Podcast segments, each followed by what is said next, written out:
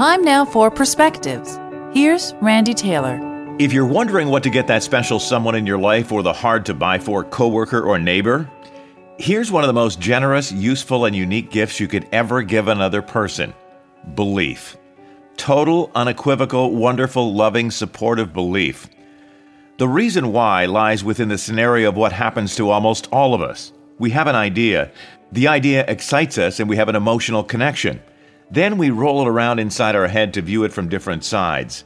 Then, as with most ideas, that great Rolodex of reasons inside our gray matter spits out every objection we've ever received from our kindergarten teacher on up.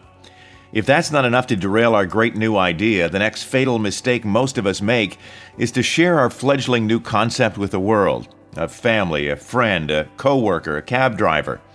That then opens the door to all the objections that they've ever received in life and allows them to add to your own mental soup of not likely. By this stage, when someone asks, Would you like fries with that? a great new idea evaporates into the ethos.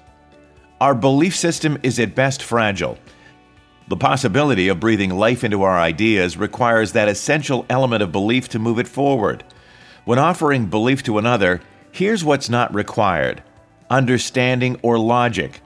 When looking into the ideas of another, know first and foremost that we may not be able to understand because it wasn't our idea. It's not our emotion that's connected to it.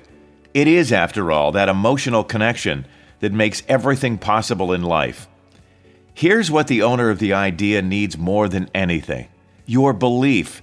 Not belief in the idea, but belief in them. Accept and know that just the simple act of saying, I believe in you, can do more to fill the fuel tanks of possibility than almost anything else.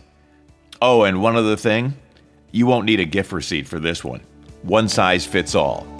For Perspectives, I'm Randy Taylor. Have an incredible day and be well.